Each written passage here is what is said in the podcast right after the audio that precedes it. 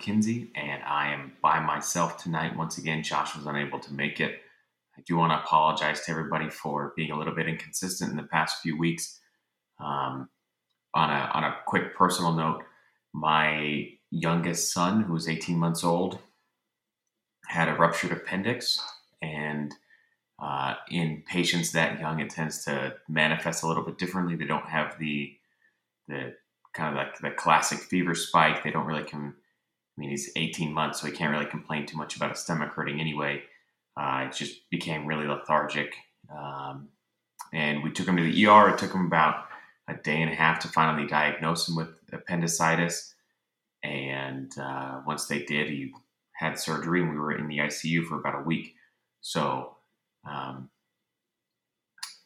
our lives kind of got derailed uh, in the Kinsey household, but now we're back. He's doing much better, um, recovering now at home. So uh, I appreciate everybody that reached out and wished us well. Um, but anyway, that's not what we're here to talk about tonight. We are here to talk about the LAFC draw against the Portland Timbers on decision day. Pretty disappointing result given the way the match went and what LAFC what was at stake for LAFC.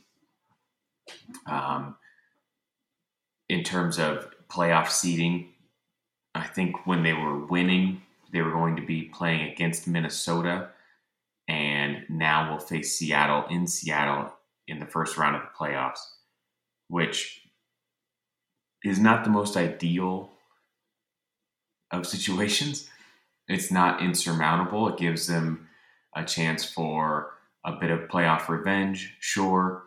I think we've played Seattle now four times this year to varying levels of success.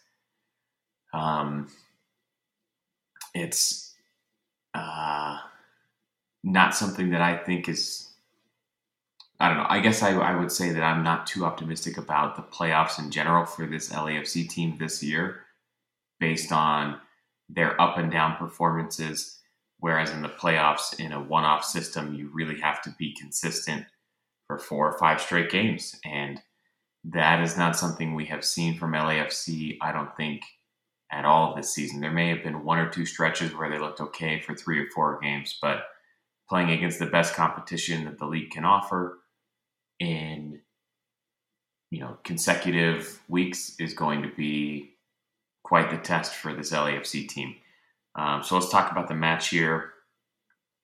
Uh, notable start. I will. Uh, I'll. I'll get this uh, right off the top. Is Christian Torres. So awesome to see him get his first start in a big game. Uh, he started on the left wing with Diego Rossi and Carlos Vela up top. Behind them in the midfield were Latif Blessing, Jose Cifuentes, and Eduardo Atuesta. And then the back line looked a little bit different tonight as well. You had um, Eddie Segura at right back.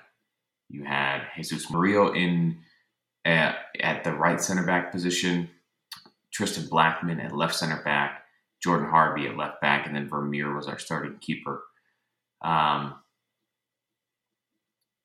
I thought the lineup decisions were fine.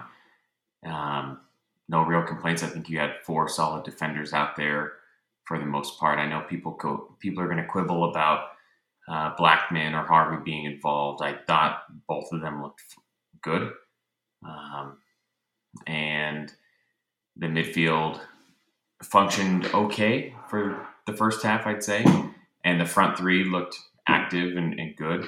I think Vela still has some time before he's ready to go full 90. He went uh, full 90 tonight, but um, I thought he looked a little bit fatigued towards the end of the second half there. Um, so Christian Torres, coming back to him again, I thought he looked great.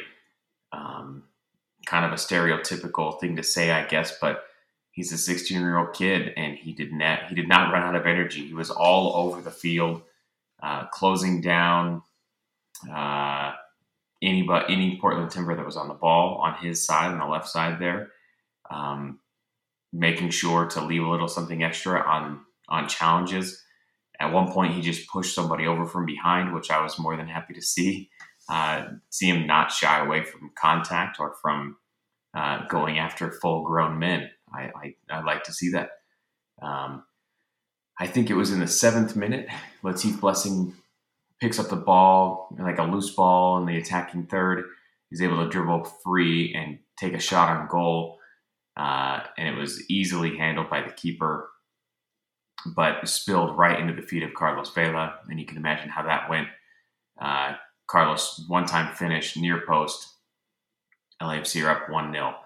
And that's how the game remained for about 85 minutes until the very end of the match, where um, off of a corner, Portland are able to launch a counterattack through the middle of the field, then out to their right wing, and then a lofted cross to the back post where Jorge Villafaña was wide open. And I mean wide open for the easiest header he will ever score in his life. Um, pretty disappointing way to finish it off. Um, I, there's not, especially because even though Portland, um, even though Portland had played so much better against us and played, their press was more effective in the second half, and we were having a much harder time maintaining possession of the ball.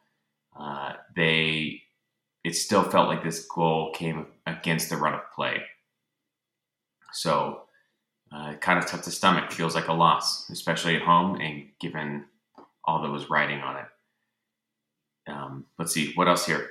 A uh, couple of notable um, performances and actions. I thought Edward Atuesta had a great game. Diego Rossi, I think, hit the post twice um, in his in his quest to extend his lead as the Golden Boot winner. Which again, we shouldn't bury that. Uh, Diego Rossi is LAFC's second consecutive Golden Boot winner um, with a total of 14 goals.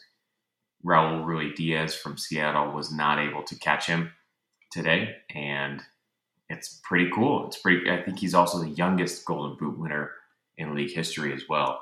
So pretty awesome accomplishment. Kudos to him.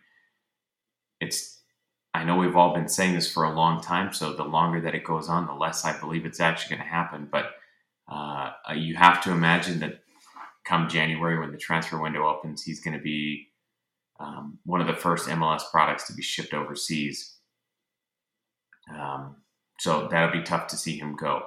But it is it's also inspiring to see somebody like Christian Torres step right up and look like he's perfectly at home on the left wing against what is currently uh, one of the better teams in the Western Conference in Portland. So um, let's see what else here.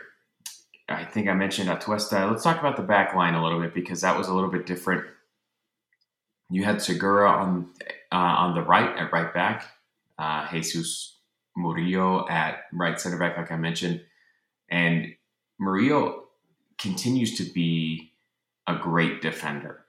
I think he is solid one on one. His recoveries are great. I think he's the guy that you can put back there as the anchor, and you can let your left center back be a little bit more adventurous. You can push your fullbacks up because he's not going to let a whole lot get by him. He's got decent closing speed, so he's able to to catch up to whatever ball is lofted over the top. As long as he takes a good angle, he's going to be there. And he's sure footed. He's not, you know, he puts in good challenges. He's clearing balls out of the air on aerial crosses. So I, I, I really can't say enough about his game defensively. Um, in the last match, he had a great ball. I'm trying to remember who it was to at this point, out to the left wing. Um, and then it fell to the feet of Blessing eventually on the on the cross. It must have been to Diego Palacios uh, out there on the left wing and we all kind of thought, "Oh man, is this is this what we can expect?" And I don't know that that showed up in this game. I felt like the distribution on the right side of, of the back line was pretty poor. I think it's I think it has a lot to do with Eddie Segura not being a natural fullback and not having played that position for us at all, really. Uh, I felt like most of the balls from Murillo and from Segura were just kind of launched forward to the right wing, almost forcing the ball to Vela too early. So they're trying to, you know, put driven passes that die somewhere in the, you know, in the attacking third, so for Vela to run onto, or lofted balls over the top of Jorge Villafaña. And none of them really came off. And I kind of felt like that was a theme going into the second half, too, where it was just a lot of long balls to wingers that weren't quite capable of holding up play quite enough and allow the team to pivot off of them. I think that's one reason you see Christian Torres subbed off when you do, because Brian Rodriguez is able to hold up the ball a little bit better, despite what LAFC Twitter has to say about him. Uh, so, yeah, the second half, like I mentioned, I, feel like it, it, became more of a problem. Of course, Murillo comes out. I think I think it was his knee. I don't remember exactly what happened, to be honest with you. Um, at some point, he he he gets semi-injured, continues to play for the rest of the half, and then is subbed off at the half for Dejan Jakovic. And uh, it's it looked it looked fine. I think Jakovic is, you know, he's always filled in admirably. He's definitely not the same as Murillo, though. It's it's very clear that uh, that was a that that was a, a big upgrade, and Murillo is one of the guys that I really hope they they re-sign or that they uh, complete the the option to purchase him um, or his contract, I should say. Um, let's see what else here. I think that about covers it for. Oh, one more thing that I wanted to bring up is I thought Jordan Harvey looked good on the left side. Um, one thing that I really appreciate him is he's very deliberate in possession, and I think what this does on that left hand side is it op- it opens up a lot of space as they invite more and more pressure to the left hand side. It opens up more and more space on the right wing for Carlos Vela um, so that when the ball is switched and played over that side, Carlos is, you know, up against one, maybe two defenders. So I think Jordan Harvey's a good, still a good option back there. Um, I don't know what the plan is with Palacios. I know he's going away on international duty, so I don't know if he's going to be back in time for the playoffs, which seems crazy to me. But um, MLS is going to MLS, as they say. And yeah, I, I feel like that's about it. Again, by myself, it's kind of hard to to really talk for a long time about anything. I kind of feel like I'm going crazy after a little while, just talking to myself here. Um, so we'll get into listener questions here. Thank you everybody for tweeting in. The first one is from PG at Paul T Greco. Get me ready for the playoffs. Starting lineup and what's the strategy to not fall against Seattle again? This is a good question and obviously one that's very pertinent I think it's one that everybody's going to be worried about. I think the model for beating Seattle is what we've seen in the past when we beat them. I think we beat them twice this year, including the blowout win in Orlando in the tournament. And it's the effectiveness of the press. If the press is effective, they can't hang with us because they are a possession based team. They're going to play a little bit more methodically. And uh, as long as they try to play with the ball and we can press them effectively, we can win. But if we allow them instead to uh, make us play out of the back and their press is effective, I know this is kind of like, uh, it sounds simple, but if we see what we saw last year where Edward Atuesta is taken out of the game because he's man marked in their press and they're able to counter counterattack like they did last year, then that's how they typically beat us. So these games, um, it really seems like they go one way or the other, right? Where it's either a blowout for them or a blowout for us. So if it's me, I think, oh man, let's see here. For me, it's Pablo Sisniega. It's across the back line Oh boy, this is difficult because I feel like right back is just such a question mark still. Um, you know, I'm gonna I'm gonna start up top because I feel like that's where I'm more secure. So I'm gonna play Rossi, BWP, and Vela up top at the beginning to start. I'm going to put Cifuentes, Kaye, and Atuesta in the midfield and I will go. Hmm, I think I'm going to go with Blessing, Murillo, Segura, and Harvey at left back. Just because I, I need I need sure defenders back there. And Latif is going to be adventurous. And part of this is because I, I can't imagine Bob not starting him in a playoff match. So I, I, feel like I'm kind of cheating my own my own starting eleven here. Um, but I think he's also a guy that can help you in the press. He's a guy that can keep pace with Jordan Morris on the left wing, even though he might get caught out of position. Man, I might need to rethink this considering Jordan Morris is there. But I don't know that I trust Tristan Blackmon all by himself over there either. So, man, right back is such a is such a question mark for us this year. So I think I think that's what I'm. I think I'll stay with Blessing um, for his work in the press. I don't know if Munir, if El Munir can come in and, and play there as well. Uh, oh man, I'm sorry for being so indecisive here, but uh, you're getting it all live. So I, I think I am sticking with that. And like I said, the game plan is going to be one, you have to neutralize Jordan Morris because he's killed us in the past and it's always on the breakaway.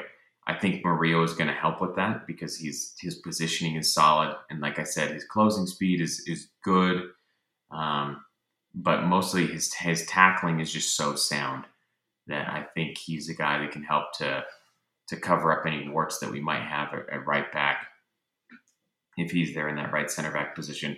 So you neutralize Jordan Morris. Um, Nico Lodeiro is going to be the other one that I think you're going to be worried about. I think if you have Cifuentes and Kaye there, you can you can press that midfield effectively. Um, they will likely play out of a double pivot. So and Lodeiro is not going to be one of those six. He's not going to be the six or the eight. He's going to be the ten. So you might have to have Cifuentes come back a little bit from where he would normally play, or have Kaye kind of shadow him a little bit more.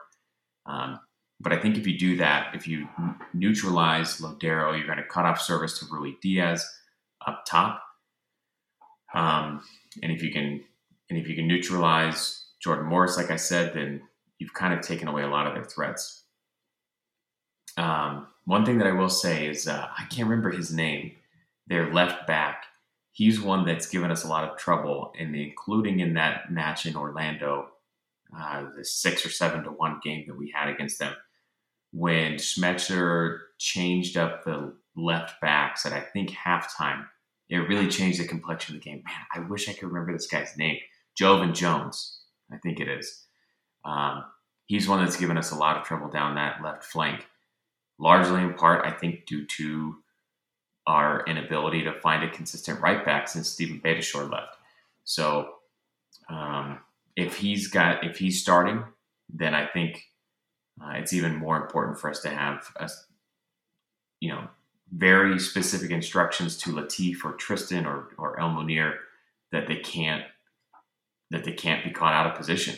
That if they do go adventuring, they need to make sure somebody can cover or if they get caught out, they have got to get back quickly.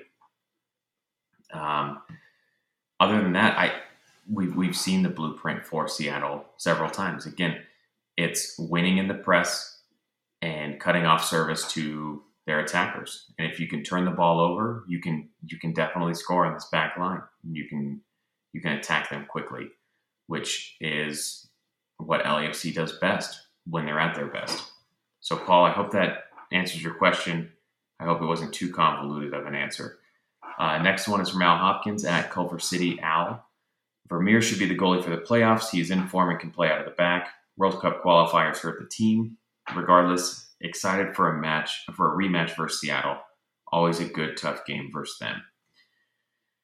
Uh, man, Vermeer for me just I, I I'm not I'm still not sold on when he, when he does and does not come out. Uh, I think you are right, Al, that he is better with his feet. We've talked about that plenty on the show, so I won't go into it too much.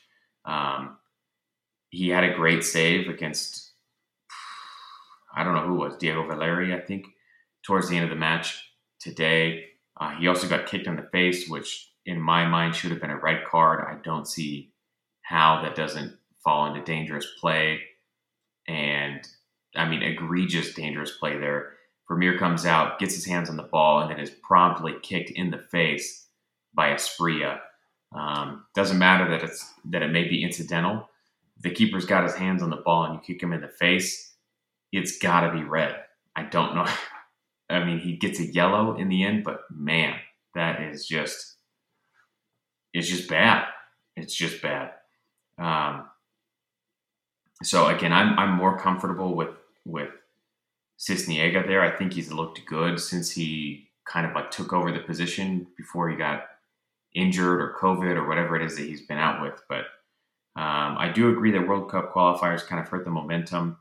We lost, you know, uh, some some major components to the team, and I feel like it's taking us a few a few weeks to get our mojo back now.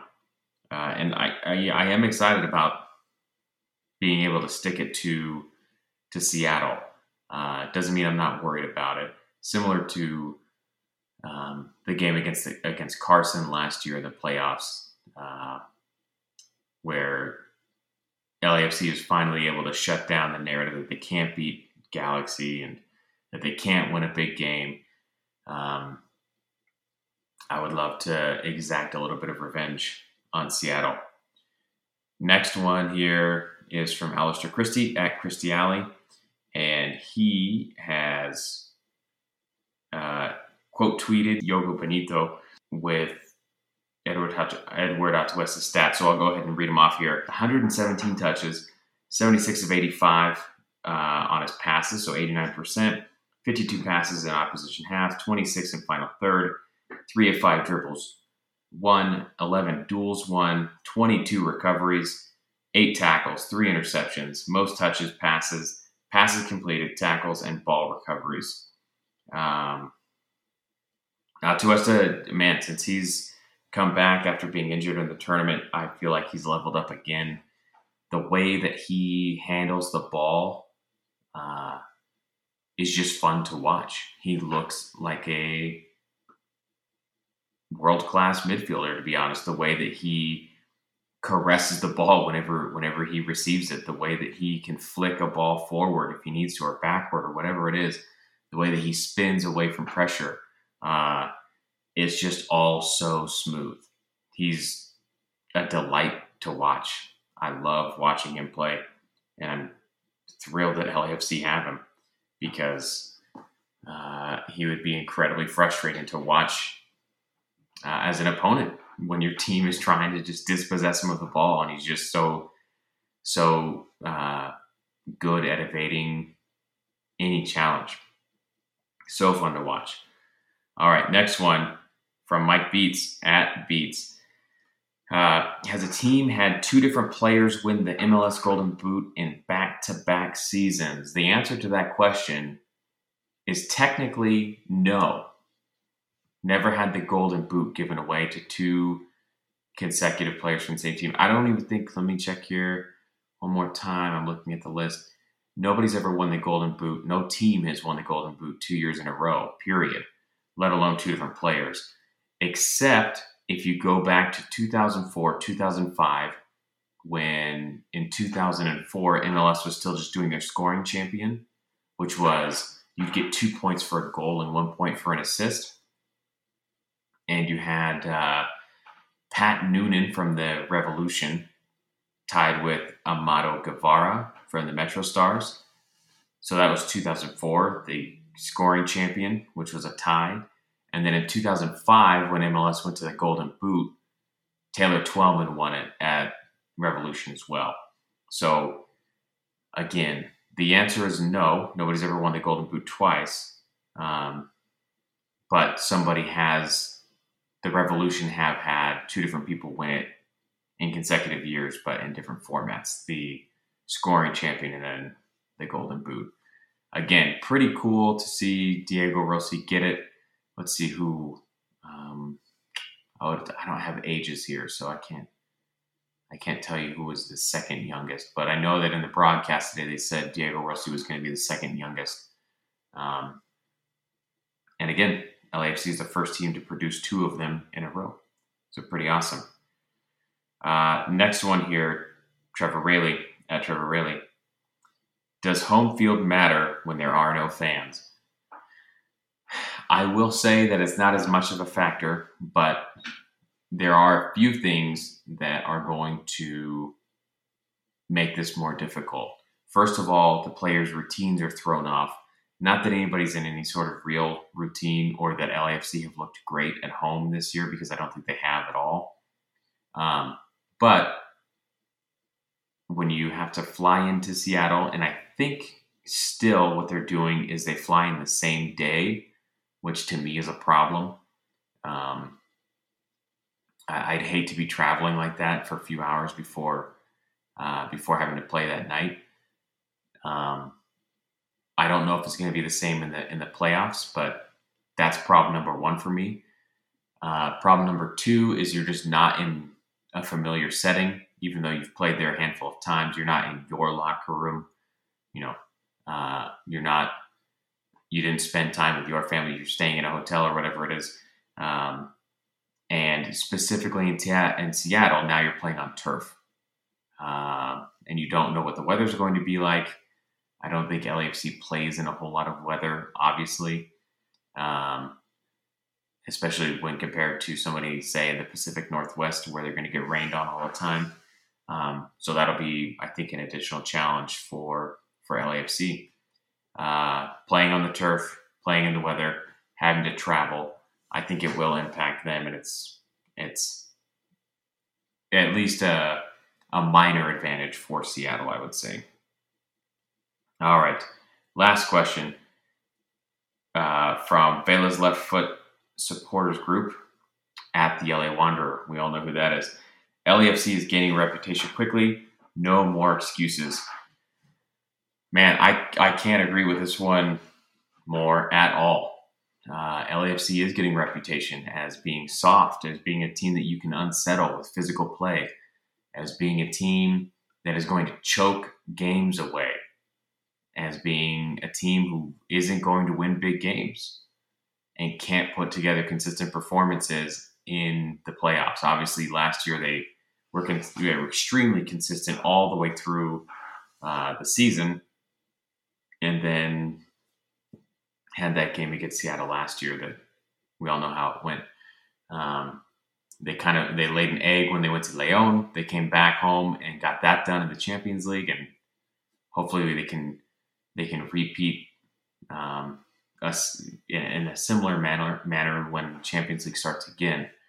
But um, there is there is a bit of a a bit of a rap sheet out on LAFC, and that's it soft, can't close it out, and can't win the big ones. So there's a, there's a lot to prove this year. And like I said earlier, they haven't exactly been very consistent over over this season. Um, and I think it started off kind of shaky against Philadelphia and Miami. Then we had the layoff. Then looked good in the beginning of the tournament, and then exited against Orlando. And it's been a bit of a roller coaster ever since then, where they'll go on a on a little streak and then they'll go on a losing streak, and then they'll drop points on, you know, a game you didn't expect, and then they'll come back and they'll have a blowout win, and we all start thinking, oh man, this is great, and then you have a couple results that go like they have this week, um, so it's uh, it's been pretty frustrating. I'm sure the team is frustrated as well, but it's time to put up or shut up. No more excuses, like Monty says. Um, that's all I have for tonight. Thank you for everybody tweeting in at the show. Uh, if you have any more questions, be sure to tweet at us at counterpress underscore me at Kirk Kinsey or Josh at LAFC Josh. We will talk to you all next time. Bye.